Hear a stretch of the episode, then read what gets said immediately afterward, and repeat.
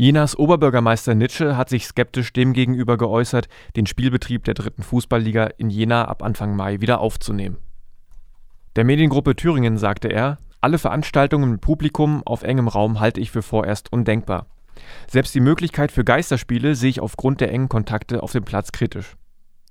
Zudem plane die Stadtverwaltung derzeit, Teile der Allgemeinverfügung, die das öffentliche Leben einschränkt, auch über ihre aktuelle Befristung hinaus zu verlängern.